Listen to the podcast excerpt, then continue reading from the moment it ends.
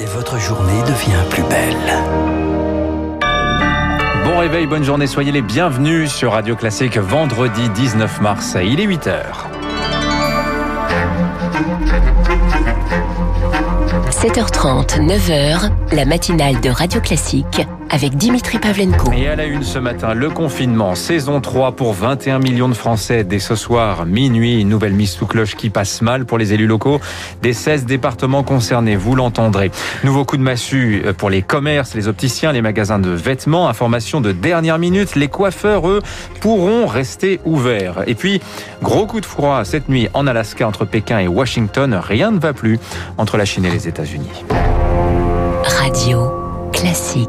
Lucille Bréau, un tiers des Français, donc reconfinés à partir de ce soir minuit. Restez chez vous, mais allez dehors. Un confinement du troisième type, 7 jours sur 7 pour un mois au moins, où les sorties en extérieur restent autorisées avec attestation, mais sans limite de durée. Dans un rayon de 10 km, 21 millions de Français concernés, les habitants de l'Île-de-France, des Hauts-de-France, des Alpes-Maritimes, de l'Eure et de la Seine-Maritime. Un confinement qui n'en est pas vraiment un pour les élus de ces territoires, Victoire Fort. À trop vouloir changer la formule, Philippe Goujon, maire du 15e arrondissement de Paris, craint que la population s'y perde. Les gens ne sont pas des robots, il faut avoir son catalogue sous les yeux. On a le droit de sortir, mais pas de barbecue. 4 jours sur 5, faut être en télétravail. Plus les mesures sont complexes, moins elles seront euh, mises en application. Le gouvernement insiste, sa réponse est dorénavant territorialisée. Mais il aurait fallu aller plus loin, disent certains élus, entre le bassin parisien et le nord, l'Oise. Et la réalité du territoire de Compiègne n'est pas la même sur son maire, Philippe Marini. Un département avec une très forte majorité de communes rurales dans lesquelles on se rend à peine compte qu'il existe une pandémie. Faire comprendre que c'est la même contrainte qui s'applique à tous, cela devient de plus en plus difficile. Les édiles franciliens sont soulagés du repoussement d'une heure du couvre-feu, mais la nouvelle stratégie freinée sans enfermer va-t-elle fonctionner?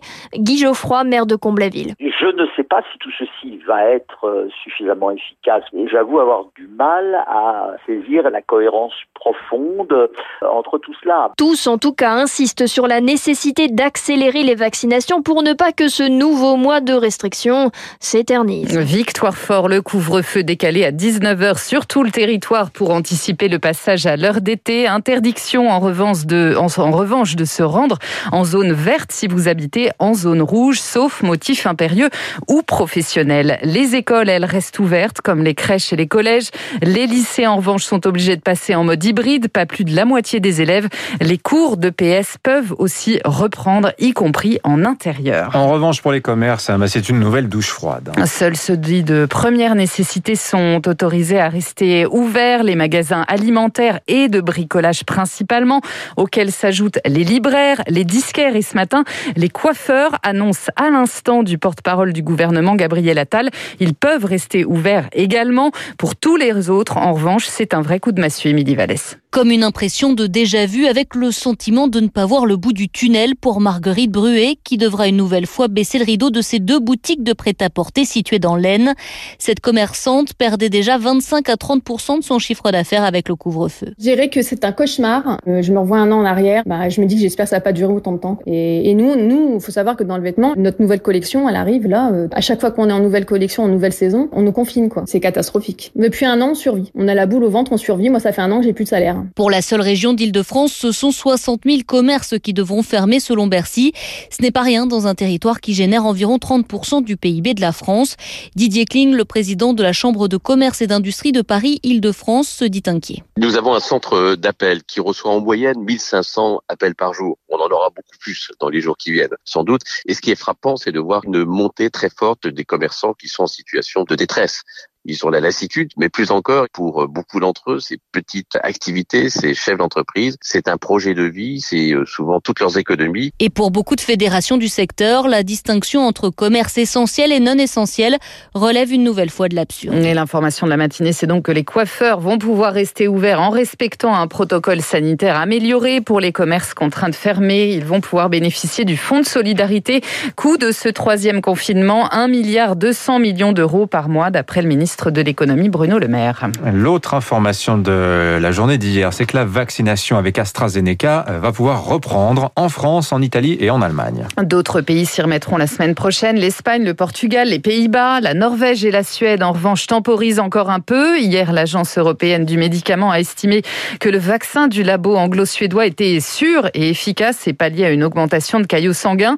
Chez nous, Jean Castex montrera l'exemple cet après-midi. Pas sûr que cela suffise à rétablir la confiance, Rémi Vallès. Il n'a pas vraiment douté, mais il n'empêche, Jacques Baptiste Tony, président du syndicat de médecins généralistes MG France, ne cache pas son soulagement. Cette campagne, elle est indispensable. Le vaccin AstraZeneca, c'est le seul vaccin dont on dispose pour pouvoir vacciner les gens les plus jeunes, notamment parce que le, avec le vaccin Pfizer, on n'aurait pas assez de doses. Mais alors que la vaccination avec AstraZeneca reprendra dès cet après-midi, cet énième épisode autour du vaccin va-t-il effrayer les patients?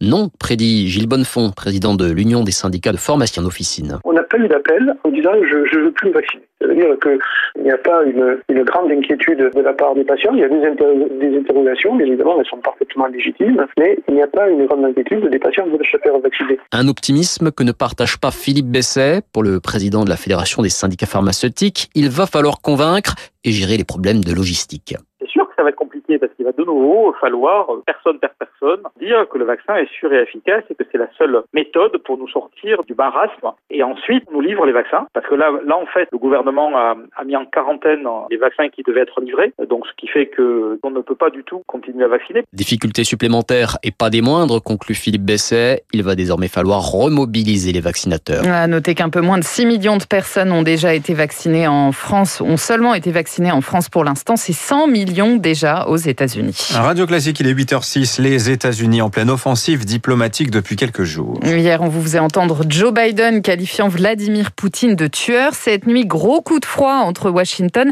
et Pékin. Les deux premières puissances mondiales ont étalé bruyamment lors des accords en Alaska. Ça ne s'invente pas. Premier face-à-face de l'ère Biden glacial entre les hauts responsables chinois et américains, Charles Bonner. Oui, oubliez le langage policé de la diplomatie. Les hostilités ouvertes par Anthony Blinken, le secrétaire d'État américain, et liste ses inquiétudes. Including in Xinjiang, Hong Kong, Taiwan, cyber attacks on the United States, economic coercion toward our allies. Le Xinjiang, où Washington parle d'un génocide contre les Ouïghours, Hong Kong, Taïwan, les cyberattaques contre les États-Unis, la coercition économique contre nos alliés. Pour cette rencontre, les diplomates se font face. Deux grandes tables blanches et des visages crispés. Son homologue chinois, Wang Yi, encaisse et riposte. Il dénonce les dernières sanctions américaines. Ce n'est pas comme ça qu'on accueille ses invités et Pékin menace de mesures fermes de représailles. Ils accusent les États-Unis de vouloir imposer leur propre démocratie au reste du monde. De son côté, Washington dénonce les mensonges de Pékin. Aucune rupture donc avec l'administration Trump, mais l'équipe Biden vante un multilatéralisme avec ses alliés pour engager, je cite, une compétence, une compétition rude avec Pékin. Après ces échanges musclés, la discussion s'est tenue à huis clos. Une discussion sérieuse et directe ont indiqué les diplomates américains. En Chine, où le procès de deux Canadiens accusés d'espionnage vient de débuter aujourd'hui, l'un d'eux est emprisonné depuis plus de deux ans. Le Canada espère leur libération immédiate. La nature exacte des accusations n'est pas connue. L'affaire a entraîné une dégradation sans précédent des relations entre Pékin et Ottawa. En Birmanie, ce sont des milliers d'habitants de Rangoon qui fuient en ce moment la capitale où la junte intensifie sa répression meurtrière. D'importants bouchons saturent les principaux axes autour de la ville. Plus de 220 civils ont été tués à travers le pays depuis le coup d'État militaire du 1er février. L'actualité en Ce matin, c'est aussi la création d'un délit d'écocide voté cette nuit par l'Assemblée nationale. Par les députés de la commission spéciale chargée d'étudier le projet de loi climat et résilience, il prévoit des peines allant jusqu'à 10 ans de prison et 4,5 millions d'euros d'amende. Le texte sera débattu en séance dans 10 jours. Et puis coup d'envoi pour la 5G aujourd'hui à Paris. Après Strasbourg, Lyon et Bordeaux, le réseau va être mis en service dans la capitale. Merci Lucille Bréau. Il est 8h08 sur Radio Classique. Dans quelques minutes, euh, l'invité de la matinale ce matin sera le généticien, président de la Ligue contre le cancer, Axel Kahn. Avant lui, Guillaume Tabar du Figaro fera le point sur les réactions de l'opinion après les annonces hier soir du reconfinement d'un tiers de la population.